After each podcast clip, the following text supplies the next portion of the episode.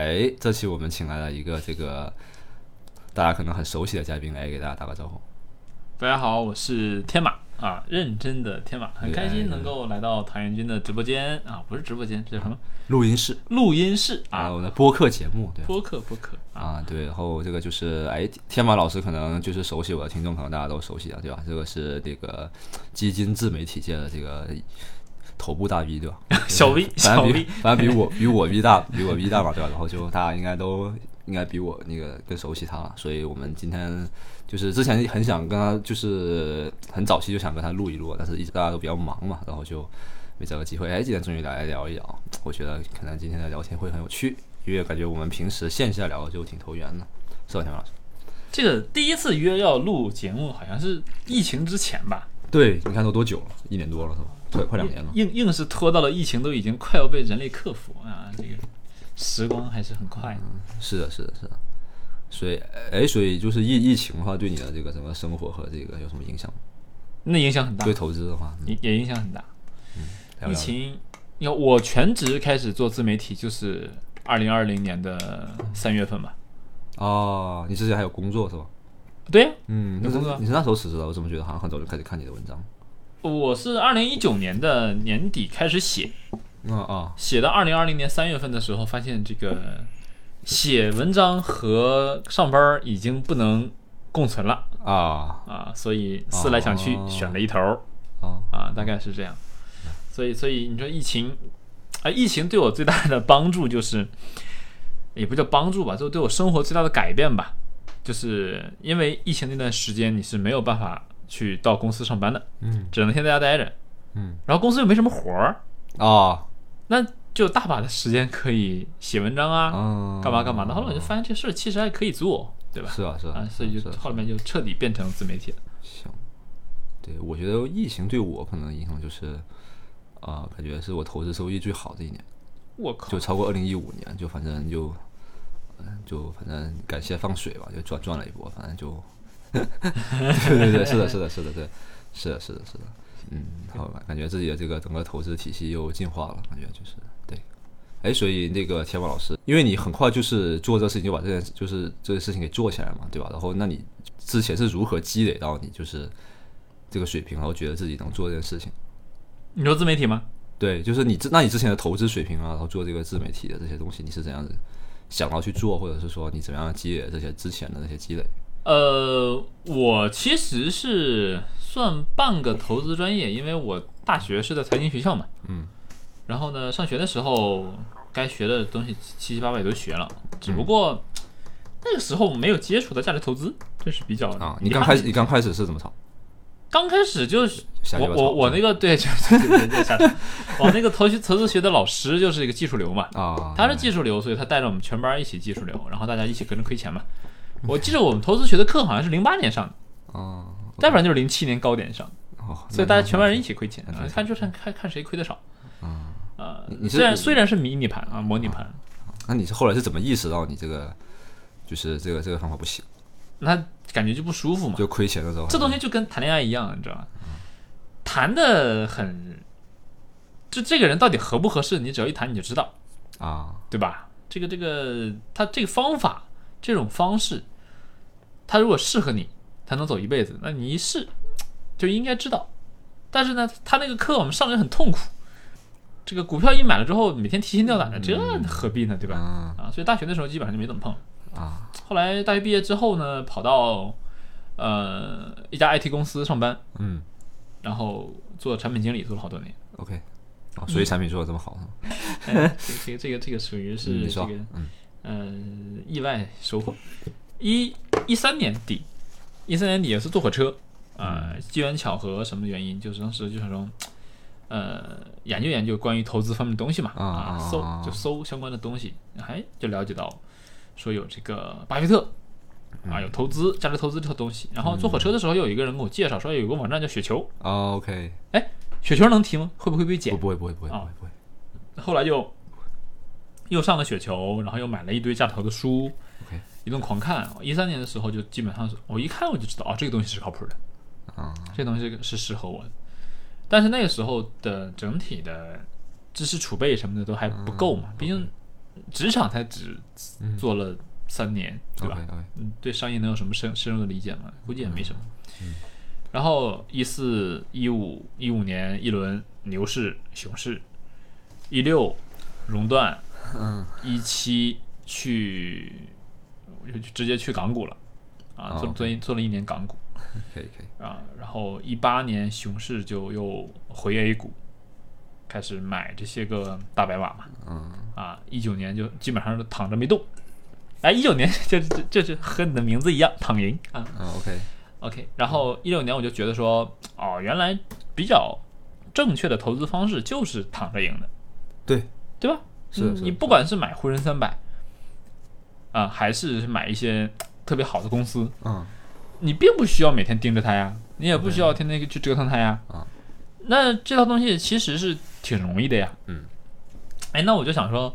那是不是可以把这东西写出来，呃跟大家分享一下？毕竟那么多人还在亏钱嘛，嗯，对吧？赚钱又不难，然后就写。一九年底的时候就想着说，这个这个这个独乐乐不如中乐乐，众乐乐啊，它是嗯发乐乐还是乐乐？ 这个这个这个音有乐可能乐是乐乐乐啊乐，乐乐，音有可能是错的啊，这个不知道。还天老师特别谨慎，嗯，可以可以我我不太清楚。嗯，讲吧，啊，然后到这个这个这个一九年开始写，写了一段时间之后，发现说这个还是有人捧场，有不少同学最捧开始是在雪球上写上，雪球对对雪球，然后也有公众号嘛，对对对，就同时搞，对，同是时的到处发嘛。是呃的，然后写着写着，大家挺捧场的，我觉得啊，这事儿好像貌似还挺多人需要，对对是的是的啊对是吧的是的，那就做呗。然后二零年就疫情了，对，疫情了在家待着也没什么事儿，那就继续写呗，一直写啊写啊写啊写，写到三月份的时候实在是没有办法再兼顾了，嗯，就辞职了。就辞职了。辞对，职我还看你写那个文章，然后在雪球上还挺多人骂你，嘲笑你说怎么哎，就你这样还还辞职，哎，那我觉得挺好的。那嘲笑你的人，不知道他们现在好不好啊？哎这这个世界就这样，就你无论干什么都有。对对对，尤其是你干得好的，骂的你人还多。哎呀，对你要干得不好，也没人骂你，肯定是这样子。就永永远有人骂啊，对对永远有人骂，就无论你做成什么样都有人骂。对，是的这个是的事情是是的没就办有法有点像民生的那种个人所得税嘛，就是你名声越大，好坏名声肯定也越大啊对，像像交税一样。他他而且还是累进税制，对对对，是的。对吧？你如而且而果且你越越想逃避猴税漏税，你可能后面后果更惨。对，对你要想办法让别人不骂你，可能搞得自己更被人更多人骂。对，有点这种感觉。哎，你说的这个挺挺挺挺挺贴切的，嗯，就有点像个税那种感觉，而且对是递进式的税制，收入越高，税制越高，对吧？对对哎对，是的，是的，啊是的，是自的，媒体也是这样，是的，所以总的哎总的这个这个发展，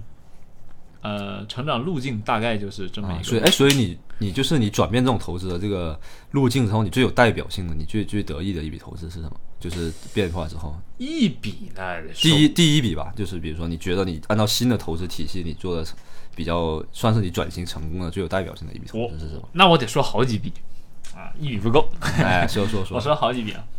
嗯、最开始的时候，一三年刚开始接触价值投资的时候，嗯那时候还处于很懵懂的状态。就是，比方说你看这个，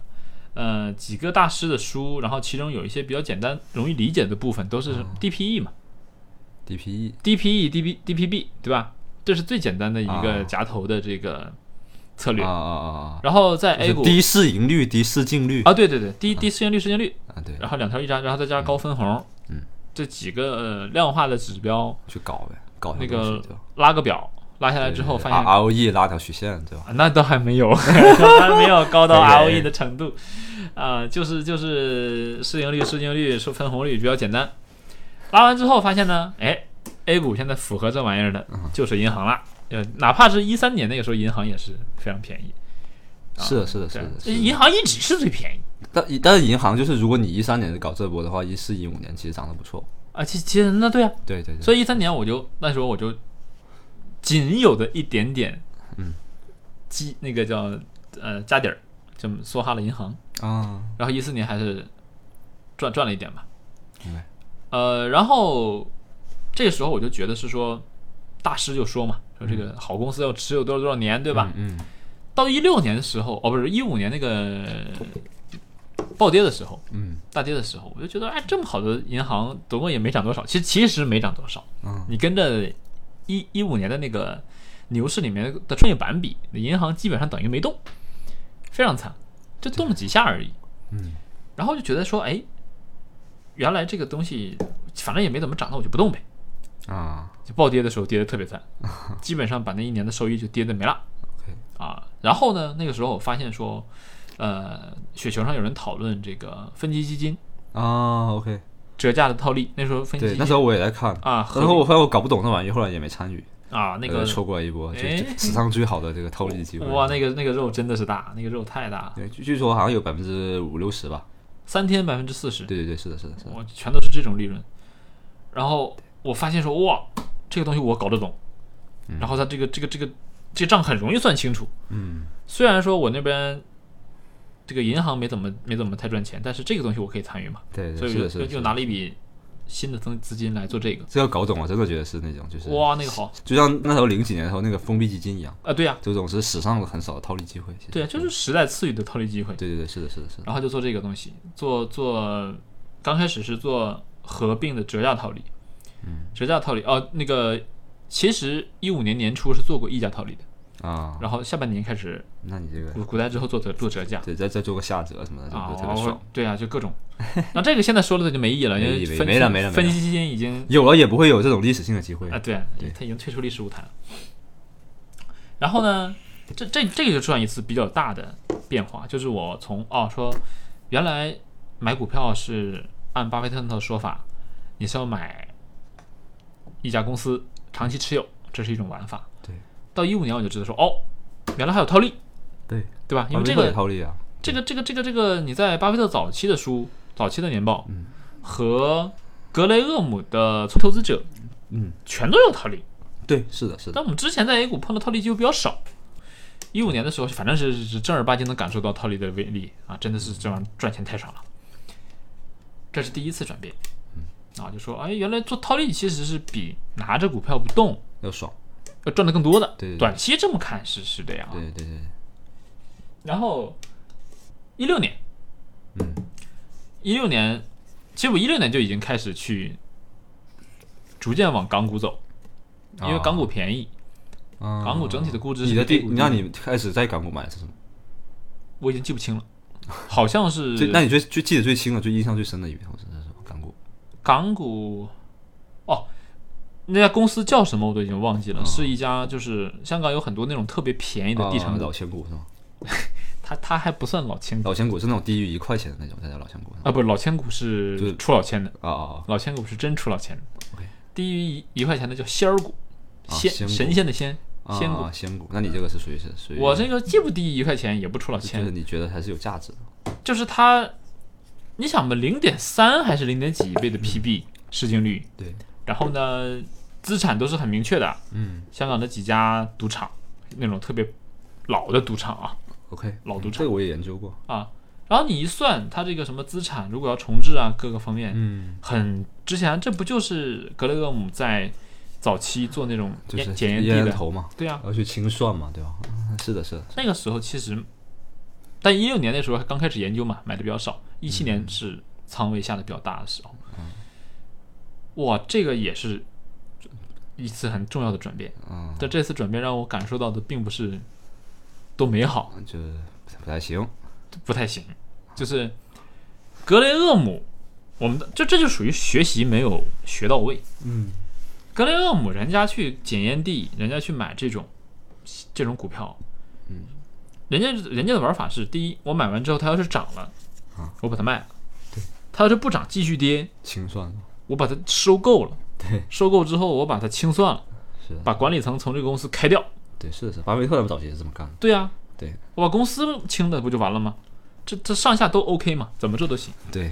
但当我来实践这件事情的时候，就发现嗯说，不太现 实。我买完它之后，它的股价就永远那样，对，或者再跌一点，或者是管理层突然，你看，比方说当时我持有的那家公司，嗯管理层突然就融资扩股，融资的嗯融资就按零点三 PB 来融资，我操，零点三 PB 融资，你这个简直就是干嘛呀？这是对吧？对这公司关键公司账有钱有现金，他就是为了侵蚀你们的利润啊！就比如说我大股东，我是百分之五十，然后六十持股，你们小股东百分之四十，哎，我反正我自己侵蚀我自己，我无所谓嘛，对呀、我抓抓你们的百分之四十的，收割你们的百分之四十嘛，对呀、因为大股东对啊他可以把衣食住行，他们家连卷儿纸都可以放到公司来报销，对啊，那公司的钱是他的嘛，对啊，但我们小股东就不是啊，是啊，是啊，是啊，是的，是的，是吧？所以说这个买股票就是买公司啊，你买的是公司的一部分，这句话没错，对但是你毕竟不是公司的持有人，对，这个这个是有本质区你别，这你这个就还是不是买公司嘛？还不是你这个还是在炒股嘛？你还是想等它价格高了对卖啊掉，那你们还是没有在买公司嘛？这是一个实质。所以当时是没有看清楚这个事情的，然后买了一堆那种，是的。其实价值投资买公司分两个形式，第一个形式你得买有有价值，对吧？第二是你的价值还得有实现方式，对要么分红啊，要么你清算，要么上涨，对吧？对。但是你没有实现方式的话，就就好像有一个矿里面特别多黄金，但是你他妈没办法挖，你你搞搞你持股那个矿有啥用啊？对，就这样的，对，啊是吧？哎，就那就这个还不挺给你深挖挺深刻的。嗯、就不给对挖对。然后就非常痛苦。我一六年进去，一七年仓位已经非常非常重了，基本上全都是港股，全全部这些新疆全都是这些东西，没有 A 股了吗？没有了，啊，OK，卖光了。然后一七年是 A 股的白马牛，对对对，是的，是的，对吧？我那边，而且而且就买这种烟蒂股有个很严重的问题，买烟蒂股你是需要不停的去研究的，对要对疯狂的翻财报。对，是的，是的，是的。然后你要算，然后又啊怕它破产，而且你还不能太集中。对，然后呢，你你想你一下持股，我当时持股是三十六只股票，我记得很清楚，我操，哦三十六只股票，累死了，每次发年报的时候你刷一遍都得刷几个月，我跟我以前有点像。对吧？ 我以前是搞个数据库，就在那里搞搞那个模型，各种啊呃就各种算算啊对吧对，每个季度的跟踪，然后最可恶公的，告每天看一遍。最可恶的就是刚才我说的那家公司，它是我的最大头寸是百分之十嘛，当时给自己设的上限就是啊，一只公司绝对不能超过百分之十。然后那家公司来了一次特别低位的融资控股，股价暴跌百分之二十，我操，它已经很便宜了，零点三 PB， 对，再跌百分之二十，什么感觉？ 后来我才想明白，它为什么能跌到零点三 PB，对，没不是没道理的，对吧？为什么别人都不买？哦，当时的感觉就后来呢，当然一七年这些东西其实也涨，就是这些烟蒂股它也不是说对对对，就永远不动，它也是涨的，一年涨了多少？涨了百分之二三十吧。然后一七年 A 股的白马对，是的，是的，是的，翻倍的很多吧，对，对吧？我看着人家买的那些好公司，心情很愉悦的翻倍，我拿着这些垃圾，心情非常不好的百分之二三十，我就觉得这个人生不能这样度过。 这个这个这个对比伤害实在太大了。这是开悟啊，对啊，然后一八年，我就非常愤恨的时候，发生了第三次转变。就第一次转变是开始做套利，第二次转变是买烟蒂，第三次转变就是一八年。一八年我就决定，我说这个不行，我要开始跟好公司在一起玩儿，对，不能跟坏孩子玩儿。我发现是的，是的，是的，得跟好孩子玩儿。然后但一八年 A 股跌的非常猛，港股也跌，但是港股跌的没那么凶残，因为我买的那些玩意儿啊，嗯，它就没怎么涨。对它的，是的，它是的，跌起来就已经没什么动，是的，是的。的，是的，是的，是的，但是还有一个，它它依旧有个很痛苦的地方，就是熊市里面你卖这些仙儿股的时候，没有流动性，它没有流动性，嗯，OK，就得挂着，慢慢卖。有的时候你着急，那就要跳很低的对价格对才对能把它卖对得对掉对是的，是的，啊。好在量少，慢慢就都卖掉，卖掉之后就一点一点回 A 股。呃，一八年就开始买 A 股的特别好的几家公司，全是龙头嗯嗯啊，有这个这个这个白酒领域的啊，嗯，电器啊电器领域的是吧？啊，电器领域的、暗房领域的啊， 啊，就这这几个领域的这几个大龙头就开始买，买完之后就一八年就因为整个一年几乎就是从年头从对对对对跌到是年尾嘛，是的，是的，是的。我就是年初买那到那年也是尾，我唯一亏损的一年，就是我做投资那么多年，亏了个百分之四点几吧，就是哇，那你牛，我亏了我亏了应该是二十个点吧，啊，应该是我还回退行了二十个点，我不记得到底亏了多少，反正我唯一亏损的一年，啊，也也也忘光了，反正那那年肯定是亏亏不少，但是那年我特别开心，因为你赚了其实是赚了，就你是暂时的亏，你收集了好的那个优质的公司的股权嘛，呃，可以这么理解，这对至少就是转观念上有变化了，对吧？觉得自己好像成长了嘛，这个很开那心。啊这是更开心的事情。对对，我觉得是这样子。然后一九年就拿着一八年买的那些玩意儿，嗯基本上一年是没动的，OK，啊，就看着它涨就行了，是啊是啊是而的，且它怎么涨我都觉得，哎，涨涨成这样了，哎，挺便 宜的。那个涨成这样了，也还挺便宜的，也还算合就理涨了也还挺便宜的，也还合理对嘛，是的，是的，对吧？是这个还的不是的至于到卖嘛，对吧？就一直拿着就行了嗯啊。这这这个这个这第三次转变，其实我觉得对我来说是非常非常重要的，就是，OK，一八年这一次哦。第四次是什么时候呢？第四次就是一年年年底，不是开始写文章了嘛？哦，写文章了的时候，我就发现说，嗯、我本来是想把这套东西写出来的，啊，这套东西就是，但你发现但我发现这套东西对于广大的还是有点难的，读者来说对对难度很大，对是的，难度不是一般的大，对吧？你说这个东西对，，我所以们觉我我得很少，我我自己也很少写这些个股的东西，很难的。对你看你看你刚你这么聪明的人，你看你搞的这么这么一个心路历程，那不是什么人都能，可能中间就死在哪个地方了，就不知道了。对对存在这个对吧存在这对个吧可能性，存在这对个可能对性对，嗯，啊、我觉得说这个这个，我也跟我之前的原来的同事呃有交流过嘛，嗯，啊，我就跟他们讲什么这个伟大公司啊，好公司好价格啊，对吧？对好生意怎么怎么样？这帮哥们儿都是满脸懵逼的看着我，就感觉我觉得就就有点像我说的东西，他完全听不懂，两个世界的语言，对啊，就这种感觉。他就告诉我最后问一句话，你就告诉我买哪个，对咋买咋卖啊对，肯定是这啥样，时候买，然后你卖的时候喊我一声。对，肯定是这样子。但是我又发现说他是话虽这么说哈，对，但他但是实际上他并不会真的听懂。听对，对就你你是的你是的告诉他，你说这个白酒的这个龙头股好，他知道嗯啊，行，知道知道了，他不买。对啊他，什么时候买呢？他他等到这玩意儿涨到已经很变态了，他才买，对对是的是的，对吧？然后一跌他就卖了，啊，亏钱，对，肯定的，对吧？然后最后的结论就是听了你的话，所以对我买这个是的股票是我的亏钱。是的是的是的，经常经常互相啊，你经常告就告诉别人你买一个股票，然后他们也买了，结果一跌他们就卖了，然后最后呢？ 涨上去跟他们就是你，你去跟他们说，哎，是不是该请我吃饭了？然后他们说啊，我亏损了，然后你就很惊讶，对啊呀，是这样子。所以为什么你刚刚不是说格雷厄姆和那个巴菲特嘛，对吧？为什么他们这两个人是一个作为一个一个是呃烟蒂投资高手，一个是伟大公司投资高手，对吧？为啥最后两个人都同时建议 股东投资者投资指数基金？这不就是这个原因吗？对对吧？因为这个东西还是他们像他们这种神一级的投资者，他们早把这件事情看清楚了。我对不像我这种比较愚钝嘛，我过了好多年我才明白，哦，到一九年写文章，跟大家有有接触了。对，是的，是我的，知道说哦，其其实投资个股这件事情，它的难度之大，对。远超我的想象。呃而而且投资这件事情，就是你让他明白这件事情是很难的。对，不只是个股，其实投资就算投资指数基金，我觉得难度也不小，不然大家也不会反反复复地在说了。因为指数基金，就我们价值投资总是有一个核心的假设，就是波动不是风险。但是对于真实呃绝大部分的广告投资者来说，波动就是风险，嗯，波动就是风险。对啊，这个对我我我之前也有同学问过我，就对说这个叫什么，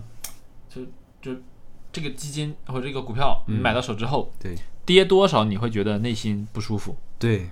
我告诉我你觉我得我真实的答案是，啊它跌多少我都不会出现不舒服，啊，是吧？跌百分之九十呢，没感觉， 可以，没感觉。可以的，可以的。就是我我我我的内心心，我就这么说吧，我的这个精神构造、身体的构造，嗯，就这样， OK，对吧？明白。所以它是生理结构，是的，对的，对的。你呃，我们之前我也在那个就是给大家推荐过一个，就是那个就是徒手攀岩嘛，啊就是不带任何安全措施就爬那种特别危险的那种山，而且是用手。然后他那个人去做那个大脑核磁扫描嘛，他的杏仁核是极度不活跃的，就是几乎没有，因为杏仁核是掌管人恐惧的情绪的那个大脑区嘛，是人类最原始的脑，它是可以在很多时候是可以绕过你的高级脑区，直接就是提前启动的。所以为什么你看到蛇，你看到警绳，你就会怕蛇嘛？嗯这个是跟杏仁核高度绑定的恐惧，所以它那个杏仁核几乎没有几乎没有活动，所以是它是也是生理性的。对它没有活对爬山对死这件事情没有任何恐惧，对高这件事情没有恐惧。理解了哦，我说怎么它能爬那么高，我不害怕。反正我对于股市波动就这种感觉对，那你可能对股市这方面你的杏仁核就活跃特别低，啊，这有可非常能有可能对。低。所以这个这个东西，你说有什么好的学习方法？我觉得没有，它没有对学习方法。对，他就是天生构造就这样，所以我所以我就觉得说这个事儿哦，原来是上帝恩赐了一个功能，就是让我对这玩意儿很麻木，对波动很麻木，所以我投资的时候还是嗯哦，OK 整体是比较简单的，嗯，但是多数人，多数正常人，嗯，像我这种就属于典型的不正 常嘛，多数正常人是的对于是啊这的种其实是很敏感的，对，是的，是的，特别敏感。就是研究表示百分之二十的大就会很难受，然后就是如果是到百分之三十，基本上所有人都很受不了。到百分之五十的时候，就大部分都割肉。哦，对，这个数据我之前没听过，反正对我大看过大看大概看过一篇论文，大概的意思就是，嗯很多人会会觉得无法接受嘛。呃，后来我就想，怎么能让大家接受这个东西？嗯因为你在股市里投资，无法正确的去对待波动，这个是，那你基本上就意味着投资失败嘛。对对对，是的，是的，是的，是波的，动是这的是，必然的。所以我就想来想去，后来想，哦，原来这个大师之前在书里面也已经把这个问题都阐述过 了，所以是的跟你是说，的这个大师的书要常读常新。呃，又是看《聪明的投资者》，嗯，然后看格雷厄姆的这个这个这个他的他写的内容自传什么的是吧？啊，不是不是自传，啊，就《聪明就的投资者》，纯理论是吧？他是这么写的。对于投资者，他给分类了，分成了防御型投资者和进攻型投资者。啊，对吧？你可能都没印象了，因为他写的特别的隐晦。我没有，有我我没有很仔细的看过这本书，待会再跟你讨论这个话题。但是我知道他的思想，对啊他他是分了类的，他真分了类嗯。然后防御型投资者他给的定义就是，呃，基本上就是跑偏市场就行了。 OK，然后呢，他又给了一个建议，就是因为格雷厄姆写这本书的那个年代是没有指数基金的对对，所以后他因为后面有那个约翰伯格之后才开始搞这个东西啊，对，那时候没有指数基金，所以他采用的方法，他写的是什么呢？呃，你拿道琼斯指数，自排己自己搞的。排那三十几个，对 吧？PE 最低的前十五个，是的，是的，是的，然后分散持仓，然后分散持仓，一样买一样的，买买到这儿，这是你的股票仓位。另外一面呢，买美国的国债， OK，这是债券仓位，股债平衡。对对对，是的，是的，股票贵了呢，你就配点债，对呃，卖卖点股票，买点债就再平衡嘛，啊，对啊，就在平衡。嗯，或者你就 fifty fifty 五十五十对，是的，啊，是的，你过一年平衡一次。对啊，或者是股市太贵了，高过多少多少点，你就股票百分之三十，债券百分之七十。对的，对的，低于多少多少点，对的股票百对分的之七十，对的债券百分对之的对三十的。是的，是的，我一看，我靠，原来大师早已经帮忙解决了解决方案，早已找到了解决方案，是的，是的，是的，就股债平衡嘛，是的，是的，对吧？然后对，我就把这套东西拿过来，做成一个组合，嗯，然后呢，把这个跟把它跟估值联系到一起，就股市估值高的时候多配点债，股市估值低多配点股，对，然后通过定投的方式，把这个账户的亏损或者是收益给它平滑掉，对，让这个曲线更加平滑，对对，是的，是的，让大家觉得说，哦，更好接受一些。这个持有的过程中它颠簸没那么高对，大家的现金流模式也是按按月发的嘛，啊，也对啊，不也对啊不是一次到位的嘛，都都就都可都以是上发工资的嘛，对，就算你奖金什么也是，也不是一次性都给你提前预支。就很多人老是说什么那收益率啊，跑不赢什么沪深三百，那你定投沪深三百你也跑不赢沪深三百，如对啊果它涨的话，定定投本来收益率就会变低定投之后再说先跌后涨的时候才会超过那个啊，对直接买嘛。但是你但是就是你想买也不行，就是你肯定得你你的工资是按月发的嘛。对啊，所以它是一个无奈的选择嘛，对不是最好的选择，对，就很多就很多粉丝也会问我啊，就说你这个有点矛盾，因为你老是说什么股票是长期收益率最高的，为什么你配那么多债呀、然后我就说，那就是因为会害怕波动。他说，哎，你不是说波动不是风险吗？然后我就说，啊，对你来说可能就是风险， 对我不是风险，你对这这个话呢，它理儿是这个理儿啊，那直接这么说呢，对大家可能会有点接受不了，但事实上是这样，对，或者这么说吧，这就是慈父和严父嘛，对吧？ 呃，的区别就是这样，天文老师慈父，我就是比较对啊，就是对于绝大多数人来说，波动是很大的风险。对我就可以这么说。然后对于少数不正常的人，嗯，波动不是风险或者风险很小。那对我们作为一个自媒体的这么一个对，创作因为者，那你肯定是要普普惠大众的。对我肯定是希望越来越更多的人通过这套策略能赚到能钱。对，而且你想的是更多人他们能赚到钱，而不是赚多少，对，对对吧？我先解决大家赚钱的问题，对，解决赚钱的问题之后，再考虑赚多少的问题。然后再慢慢慢慢让大家，我我反正我第一步就是先让大家从对七的亏里面先跳出来对的，是的，是的，是的，啊，先从七亏跳出来。是的，七亏跳出跳进一转，因为两平没意义，对吧？对我跳到一转，对然后呢，这个时候大家有信心了，知道说股市不是骗局了对啊，这套东西就是应该这样玩儿。然后你有有这个耐心慢慢学，嗯学了一些东西之后，你再逐渐提升自己对于波动的这个抗风险能力。对因为只有提升了这玩意儿，你的组合里面的股票类的仓位才能提高，对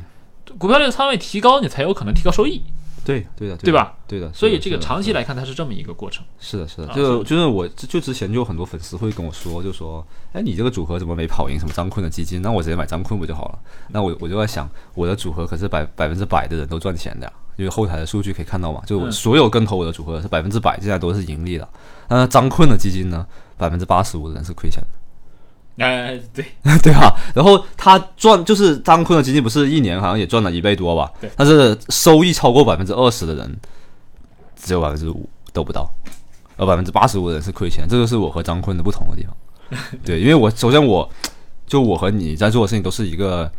更多的是一个投资者、教育和投资者陪伴的有很多大量的成分在里面。但张坤他只追求业绩嘛，他不会管你投资者说，不会特别特别管说，哎，你投资者一下跌了，我要出去写一篇文章写鸡汤，他不会搞这个。对，基金经理他基本上整个业内，对所有的基金经理都不会去对做投资者陪伴的相关事对，情。因为它的考核机制就是这样子，因为它考核机制就是要跑赢同行，而不是呃保证我的投资者就多赚钱。你投资者亏钱关我屁事，我业绩好就行。因为我投资业绩好的话，我就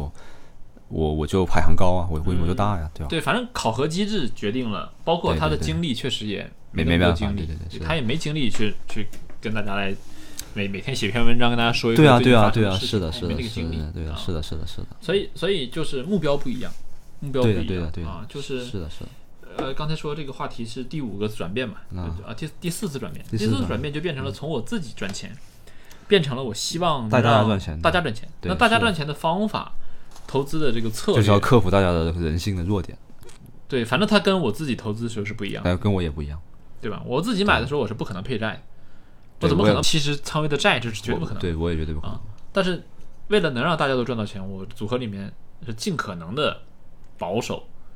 然后对尽的可对的能的对这的个这对的个这个对的方案会更加的对，它的竞争甚至你考虑更波动性是要超过收益率的。大对，没没错，肯定的，肯定的。啊波动我性开始不太不太认同你的观点，因为我之前有个组合是完全没有债的，嗯，然后就被各种骂，然后我现在这我又向你学习，然嗯后自己也思考过这个问题，呃，对，然后我就觉得资产配置啊这东西还是很重要的，对，就是真的是说，呃，在中国现阶段的基金投资的这个领域，呃对是，的让大家赚钱比让少数人赚很多钱要重要，要重要对。啊！要先把钱先赚了，如果赚了再说如果让少数人赚很多钱，那你要有这能力，你就开私募什么的就行了，就别没必要搞这些教啊对育那啥你的。就就对对就对就对做私对，募就是的，是的，是的，也行。是的，但是的但实际上，现在私募的也也不好搞，也貌似卷嘛，很卷，不是让少数人赚钱。对吧啊学私募也挺难的。你这做私募现在是不是也是让极少数人赚钱和和对对对一部分人亏钱呢？是的，是的，是的。对吧？你做私募也要跑业绩，也要靠净值来拉客户。对那的净值对的拉起来了，是不是那些客户进去了，然后就埋进去？，对，然后他私募他又不好做投资者教育，他做投资者教育搞不好就变成什么控操控股 价了，对，也不太好。啊，对嗯，都有难度吧？对，我觉得是的。哎，所以说对你来说，你整个投对你整个投资体系的这个计划来说，最重要的人是格雷厄姆还是对巴格雷厄姆巴还是巴菲特？格雷厄姆格雷厄姆是吗一？定是格雷厄姆。哎那我跟你探讨一个问题啊，就是你会不会觉得，就是我们现在这个时代，就是呃，格雷厄姆的有些东西就是不太适合现在现在这些市场，你就是怎么看他这个传统，就是特别特别传统的这种原教旨主义的这种价值投资体系，像现在有点有点失效这种现象。就比如说打个比方啊，我跟你打个比方，比如说。你之前就说你什么 DPV 啊、DP 这种捡烟头这种这种这种事情嘛，对吧？嗯，一个是存在你刚刚说的，就是价值没办法实现的问题。嗯，还有一个说这种全球大放水的环境下，以后很多啊、很多东西，因为格雷厄姆他写这些的同龄投资者的背景是在当时是大萧条刚结束嘛，对其实还蛮多这样子的股票。那现在这种公司越来越少的情况下对，再加上比如说现在，因为他那个是基于很多都是基于什么，比如有形资产的，就是说他很多是还要计算账面的东西的。对那现在很多东西的公司的这种它真正的价有价值的东西不在于它的这个有形的资产，比如说茅台吧，它最大的价值是在于它的这个品牌和它的这个文化嘛，这些东西。但是它这些东西是不体现在它的账面上的，那你怎么看待就是这些东西在？还有甚至说一些科技股，比如它的那个成功是非线性的，比如说它要么就成啊了，要么就是一瞬间就那个啥了，就是它之前都没有现金流，十年都没现金流，可能一成就爆发了，然后那之前的十年可能就看上去就特别不价值投资，然后那你怎么看待以后越来越多是这样子的一个时代？嗯，它的这个过时的问题。我是这么看这个事儿哈啊。首先，对于格雷厄姆呢，他是呃属于是上帝选派的，就有点像是乔丹一样，就嗯上帝派下来教大家打篮球嘛，对吧？那他是上帝派下来教我们价值投资的。作为，但是任何人的这个这个这个这个知识和的总结，一定是基于他那个时代的历史背景的。嗯对吧？就他基于那个时代的历史背景提出了价值投资，呃，大的框框无非就是买股票，就是买公司，嗯，对吧？这个是没变过的。对对对，然后呢，也提到了这个安全边际，嗯这是一个很重要的逻辑。还有一个是分散，这是一个很重要的逻辑。然后这个市场先生，对吧？啊，这个这个这个忽略市场的噪音等等相关这这几条，其实这几样东西是没什么太大变化的，就是的现在我们也一样在用。是的，是的，是的，然后呢，他具体到当时他们那个场景，然后他写了一些投资的他自己用的方法。就这就我觉得是格雷厄姆比较伟大的地方，他没有给你假大空的嗯当当当，啊是一二三，就这些大原则，一百年他实就用想。讲他自己怎么做投资。他讲了很多案例， OK，对吧？这些案例他其实可以不用讲，对吧？他可以像像巴菲特一样，这个自己做自己的嘛。他对为什么对要把那个说的那么清楚？是的，是那的，他这人就这样，他就愿意，他是一个传道者，对他对天生就是这么个人，对他就是一个传道的人。有点像你。呃，向他学习，向他 学习，就是格雷厄姆，他他他他他是大学教授嘛，对对，我知道对，，他他就是一个做学问他的。是那哥伦比亚大学的。对然后他把这些他自己做的案例，他比方说，哦，我觉得现在比较好的是检验地嗯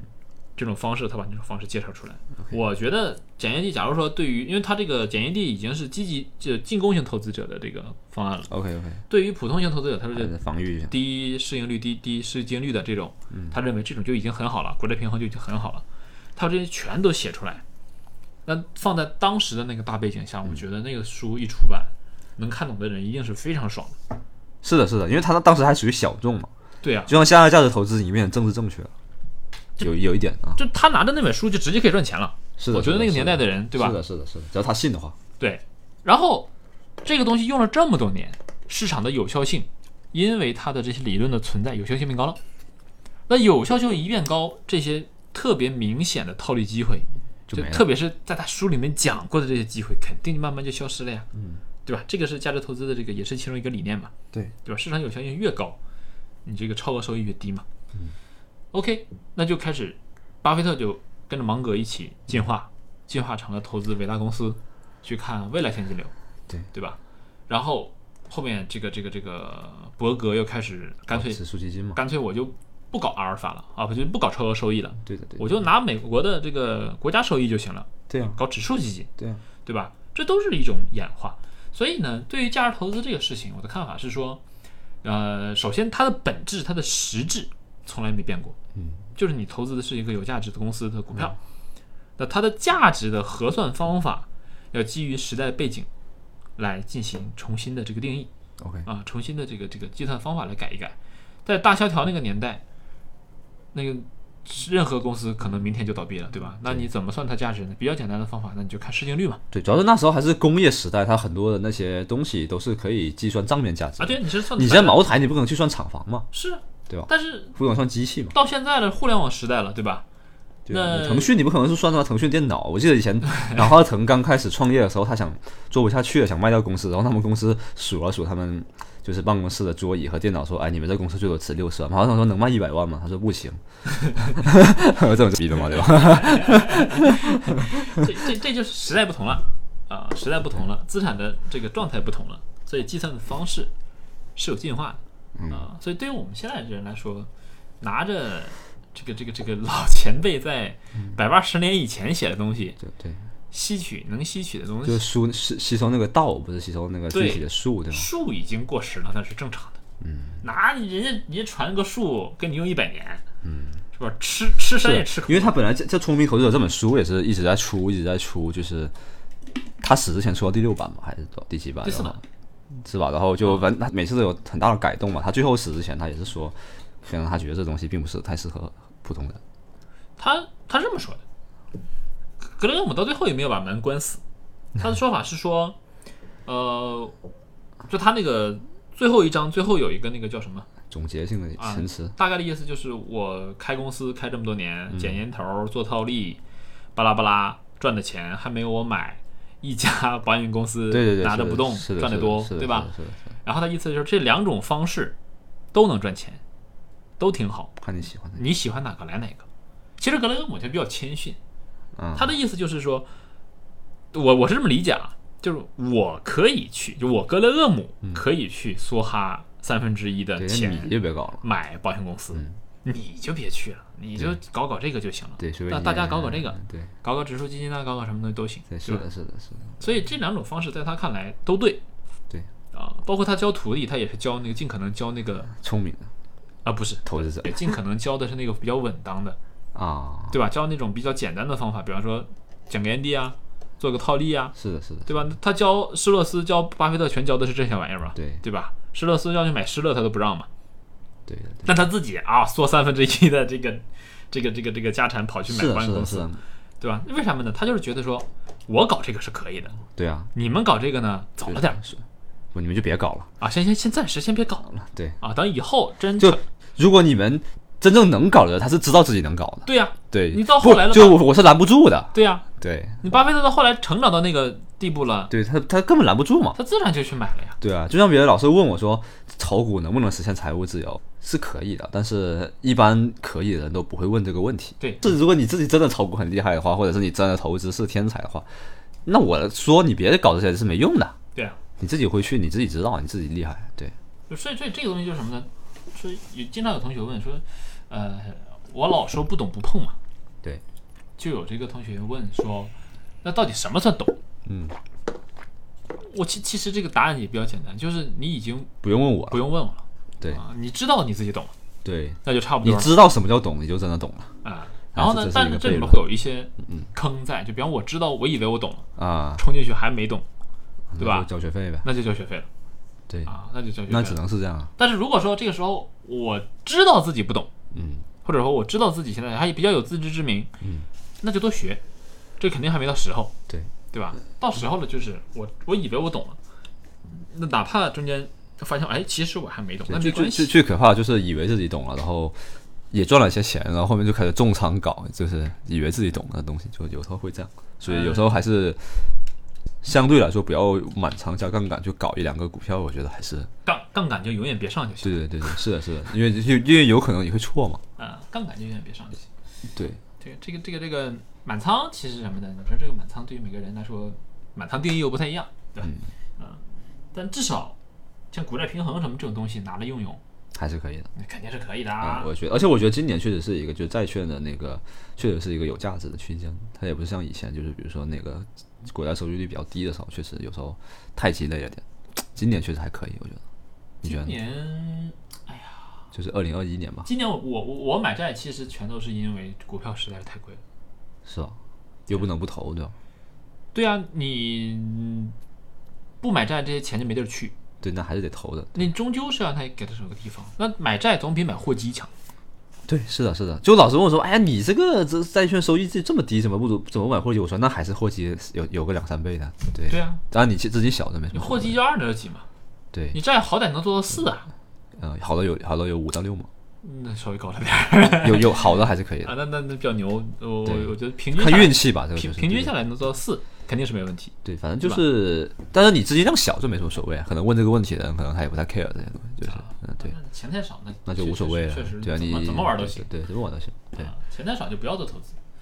钱太少的时候就好好工作，是的，是的，对吧？少少消费一点就可以，对，对所以这个事情就是说，嗯、说回刚才你问的那个问题，就是嗯对于格雷厄姆的这个理念啊，价值投资有没有什么变化？它一定是有变化的。啊。那你觉得他现在还能剩下来的？你觉得就是如果要让你用简单的几句话来把他的思想概括一下的话，你会选哪几句话？那肯定第一条就还是买股票就是买买公司对啊，，第二这条个，这个是没变化的。第二呢，就是如何看待市场波动，嗯，就啊市场先生，市场先生啊。第三条呢，就是安全边际。肯定还是安全边际，对这玩意儿跑不那我觉得就这三句话基本上就是统一投资者的概括了百分之八九十的内容了。了，啊就就就就差不多。还有吗？还有要补充吗？然后再就是分散，啊国债平衡你。那你怎么怎么定义分散？我想问一下。按巴菲特的说法，我觉得他他总结是对的啊嗯。就对于绝大多数投资者来说，嗯，分散是 OK 的，分散是很好的。就什么什么叫分散？比如说我一个股票多少不能超过多少，或者是我投多少只股票才叫分散呢？那如果你按指数基金的话，那你就可能几百只几是百吧只了啊、啊，就相当于那你自己的定义呢？你如果说普通投资者如果不买指数基金的话，他那你至少自己炒点股的话，你觉得一只股票别超过百分之十？OK，啊，或者别超过百分之二十，就基本上就就这样了就对，OK，啊，就这对样了，就不要这个这个这个梭哈一只股票，然后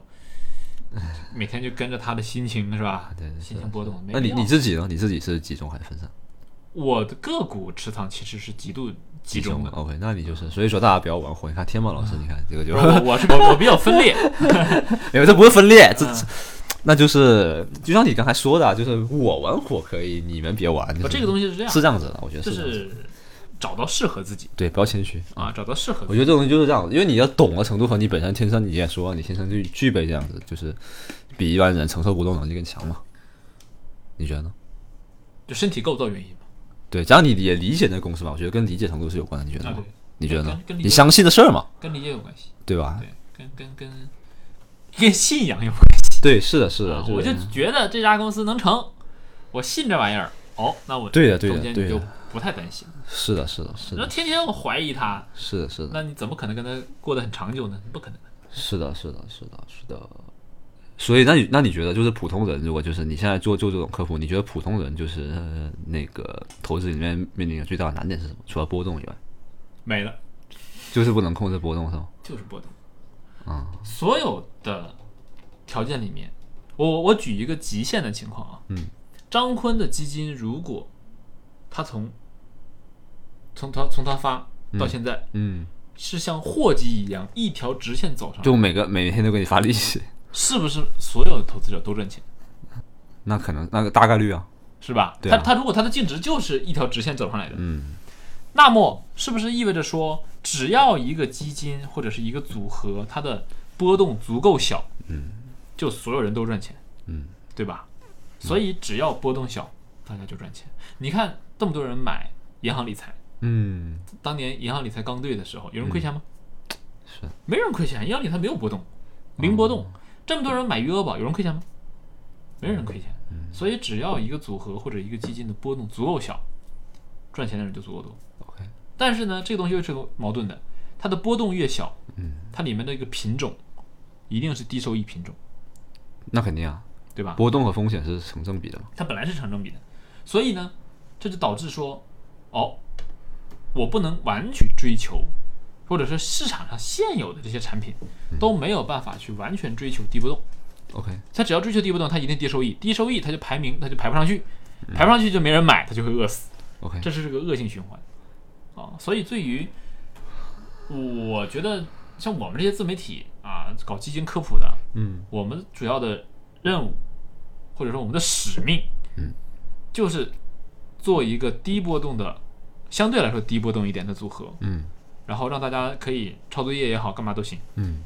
然后让这个，因为我们没有这个业绩考核的压嗯力，对对是的是的，对吧？是的我们这个东西，你说它年化百分之十、百分之二十、百分之三十，嗯，谁知道，对吧？对啊，这不这对我们有啥有啥影有啥影响吗？没啥影响。嗯，所以我们就做一个这东西，让它给到广大读者，他们看完这之后，拿着改吧改吧啊，这套方案我觉得怎么稍微调整一下更适合自己，他们一买能挣钱，嗯。行了，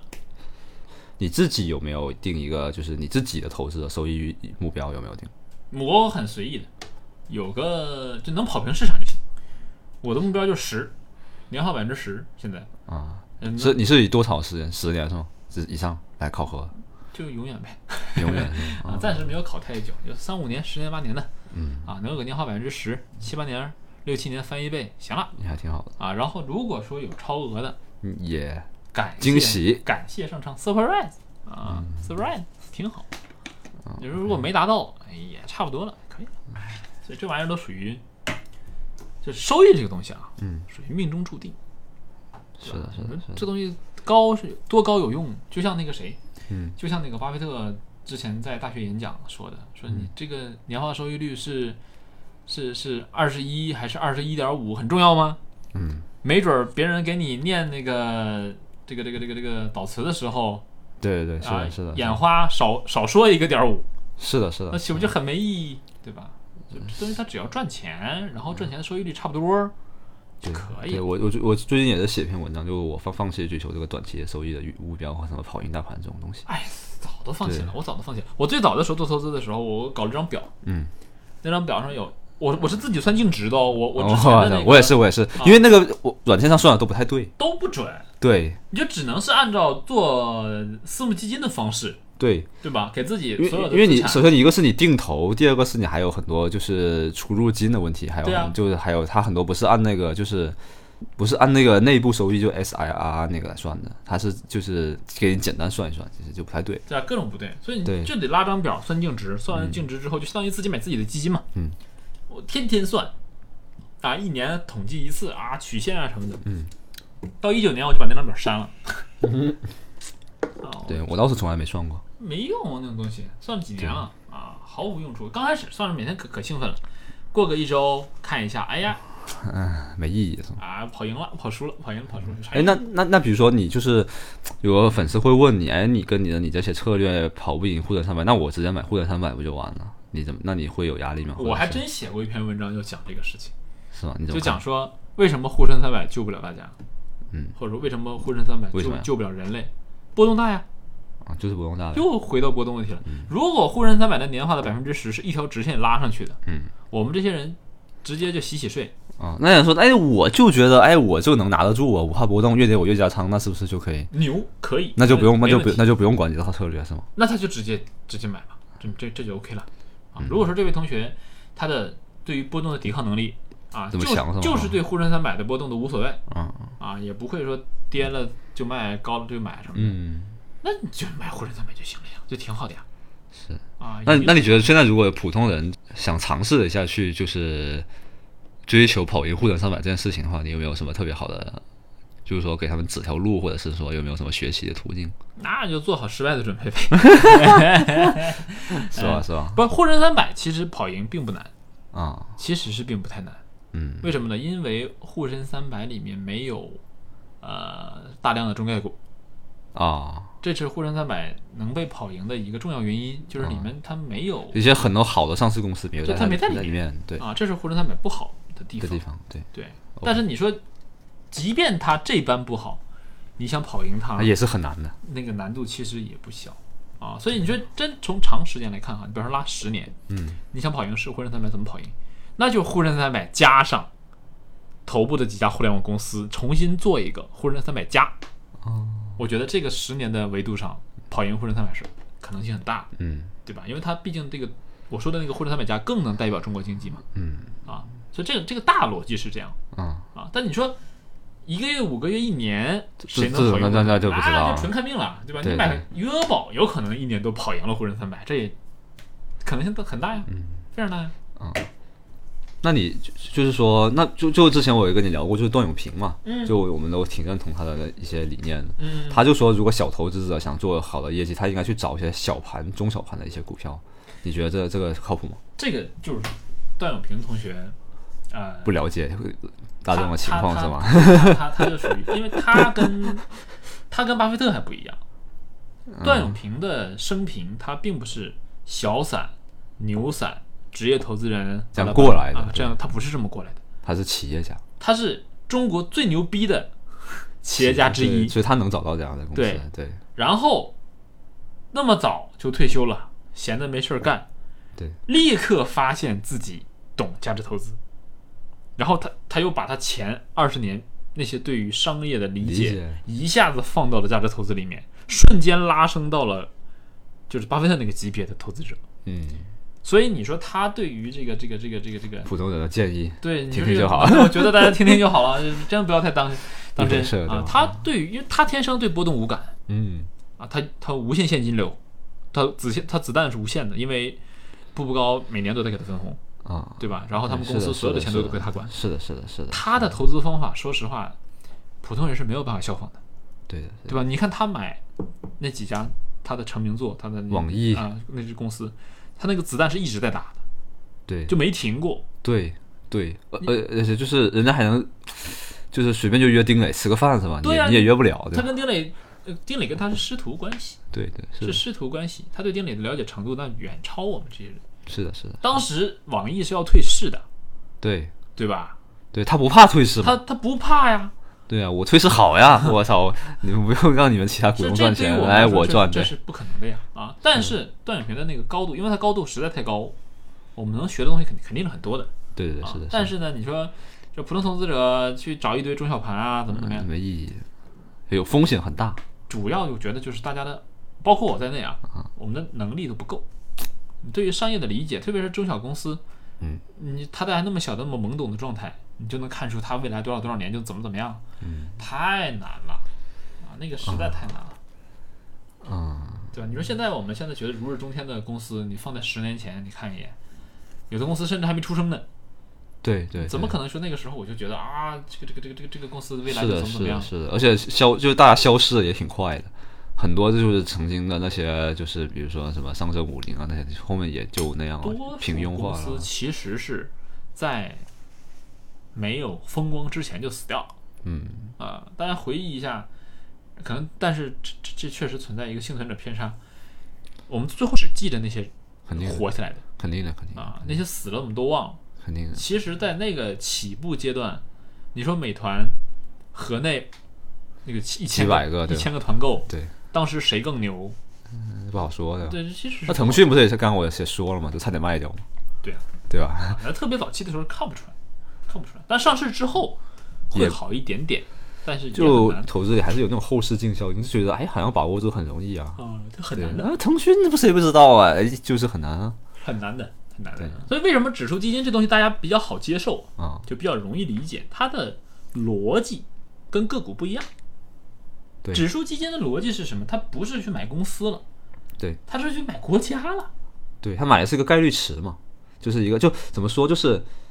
你要确实想把握住牛股，你买指数基金你肯定能把握得住，啊，对，因为它肯定会被选进去它 的。都在里面。就其实投资都是信仰，对你，要买个股，你是信仰这家公司能成；对对对对，是你的买沪深三百这种东西，你信仰信仰是是国中国经济能成，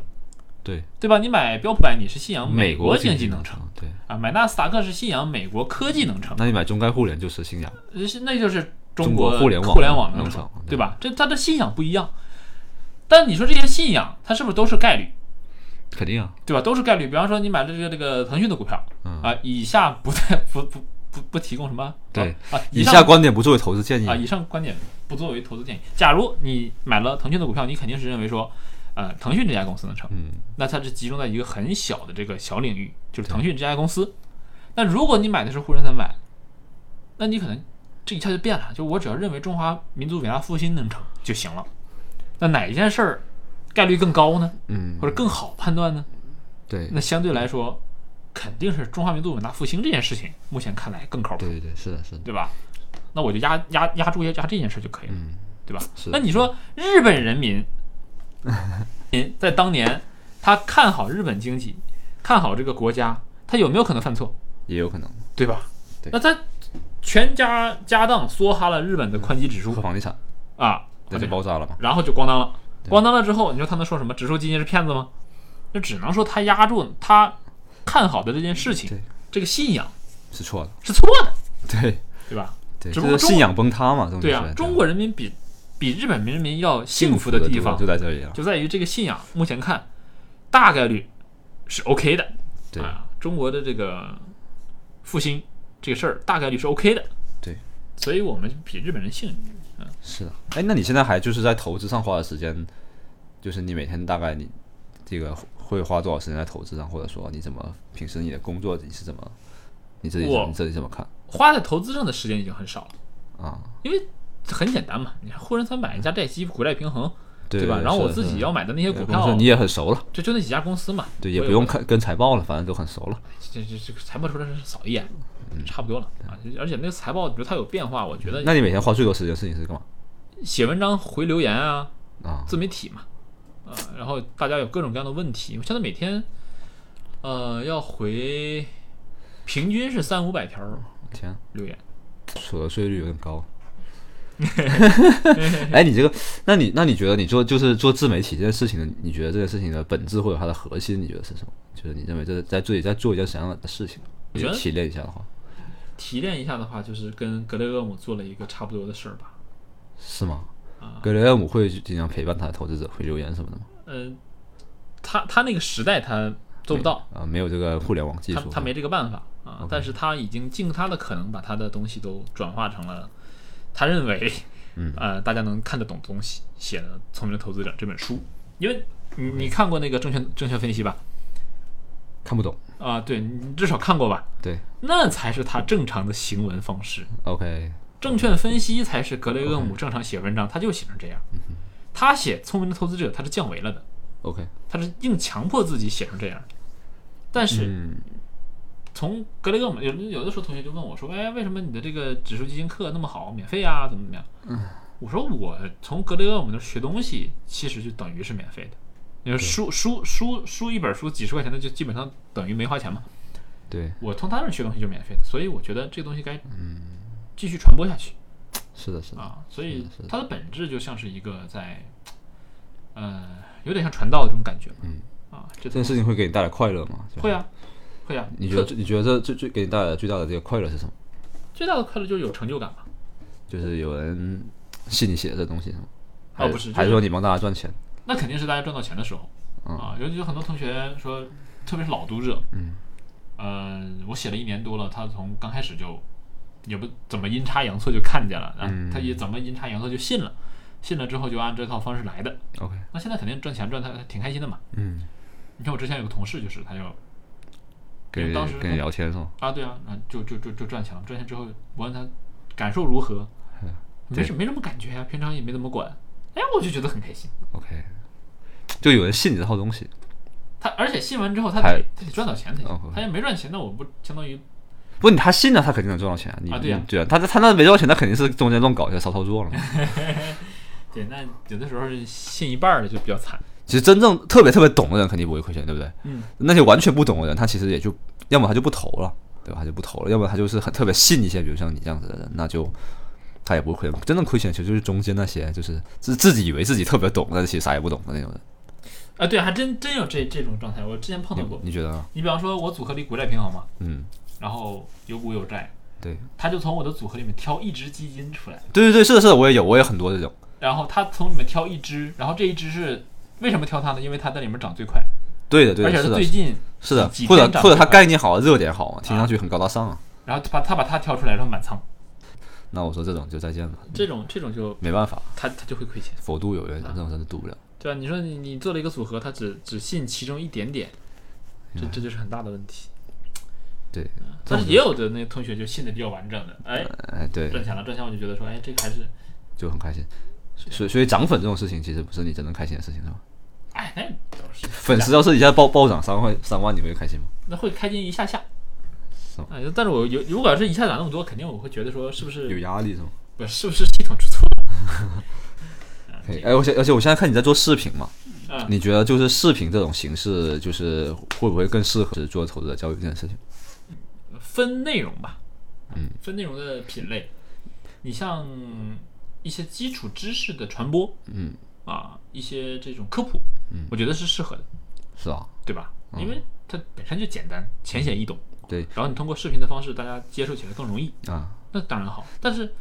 有一些东西，确实没办法做视频。你你比方说一些产品的分析啊，嗯，这些东西，它逻辑性很强，对，哎再加上视频平台也不让你扶额呀，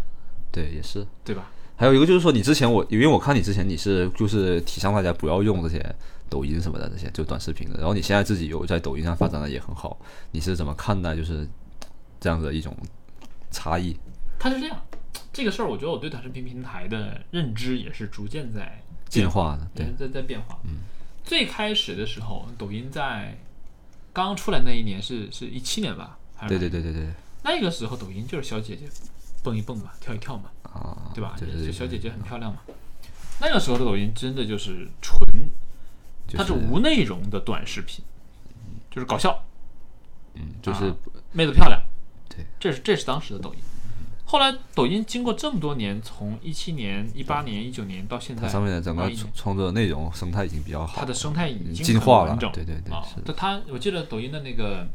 有有有一句那个话挺经典，他说我们有七亿用户，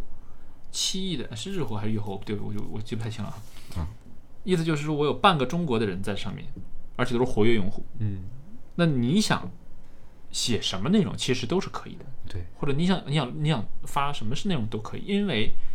你的目标只要食是指大中国嘛人就行了对对，是的，是的，啊，大家都在这儿啊，是的，是的，对吧？那你你你想传播一些什么知识啊？你想传播一些比较美好的东西啊、任何东西，啊，任何东西都可以，对，是的，是的。因为大家都在这儿。我觉得，所以我觉得有时候工具这种东西也不能就是看你怎么用吧。对，我对有抖音的现在的看法是有有很大变化。嗯啊，但是因为抖音它是个性化算法，它会根据你看的东西来选择它给你推的东对，西。所以还是看你这个人的问题，而不是这个。对，如果说你就是去看小小妹妹、小姐姐，啊那她永远都给你推小姐姐，对吧？对，那其实喂，再录一个啥？就是把抖音的聊完就差不多了呗。啊，所以我觉得，呃，对这些东西，反正对投资的理解，我是一个逐渐进化的过程。嗯，对短视频平台，对什么什么东西，也都是一个逐渐变化的过程。嗯，啊，那今年，比如现在当时当刻，我对这件事儿是这样看法，可能过六个月就可能会有变化，嗯，对吧？因为这个对，是的，是的，人生就是在不断的反思，对的，对重的新的来对总结和思考自己的是的，是的。看法和这个这个这个相当的见解。对，我觉得投资这种变化也很快。对你还，你要是如果说你一成不变的话，就是老是有些人老是用打脸这种事嘛，其实这种人就非常不适合做投资，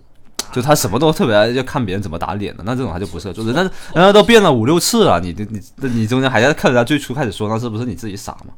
这个这种人错就错了就错了啊，错了我认，对吧？对，及时认错其实是投资里面错了很就重完要了的。对对啊对，怎么可能投资不不认这个不出错呢？那是不可能的呀。对，做人就都是会错的，比如说做投资、做啥事都是这样。你看巴菲特的那个年报，嗯，呃，里面你从头往后查，年报里面讲十个案例，至少三个是讲错的，对啊，对吧？每一期都如此啊，那是神呐、那是股神呐、他他都这样，我们作为这种普通人那对十个里面错五个都很正常呀，对对吧？是的，是的，啊，我觉得更更得是一个，更谦逊一点的心态来看待投资、看待生活，就是对，是的，会逐渐有变化。就包括今天讲的东西，有可能过个对对对一嗯是的，年是两的。年又有些升级，这对都很正常。但我觉得今天就是我们还是以一个就是一两年内都还可以听一听的这 个方向去做，对对。但是是的就算是你要说，确实是有些时效性的东西，大家也要注意吸收吧，选择性的吸收。嗯，嗯，行呗。行吧。那那我你你接下来有什么打算吗？就是工作上有什么特别大的想法吗？没有，我觉得就就是做好每一天的事情。安安稳稳做好当下的事儿。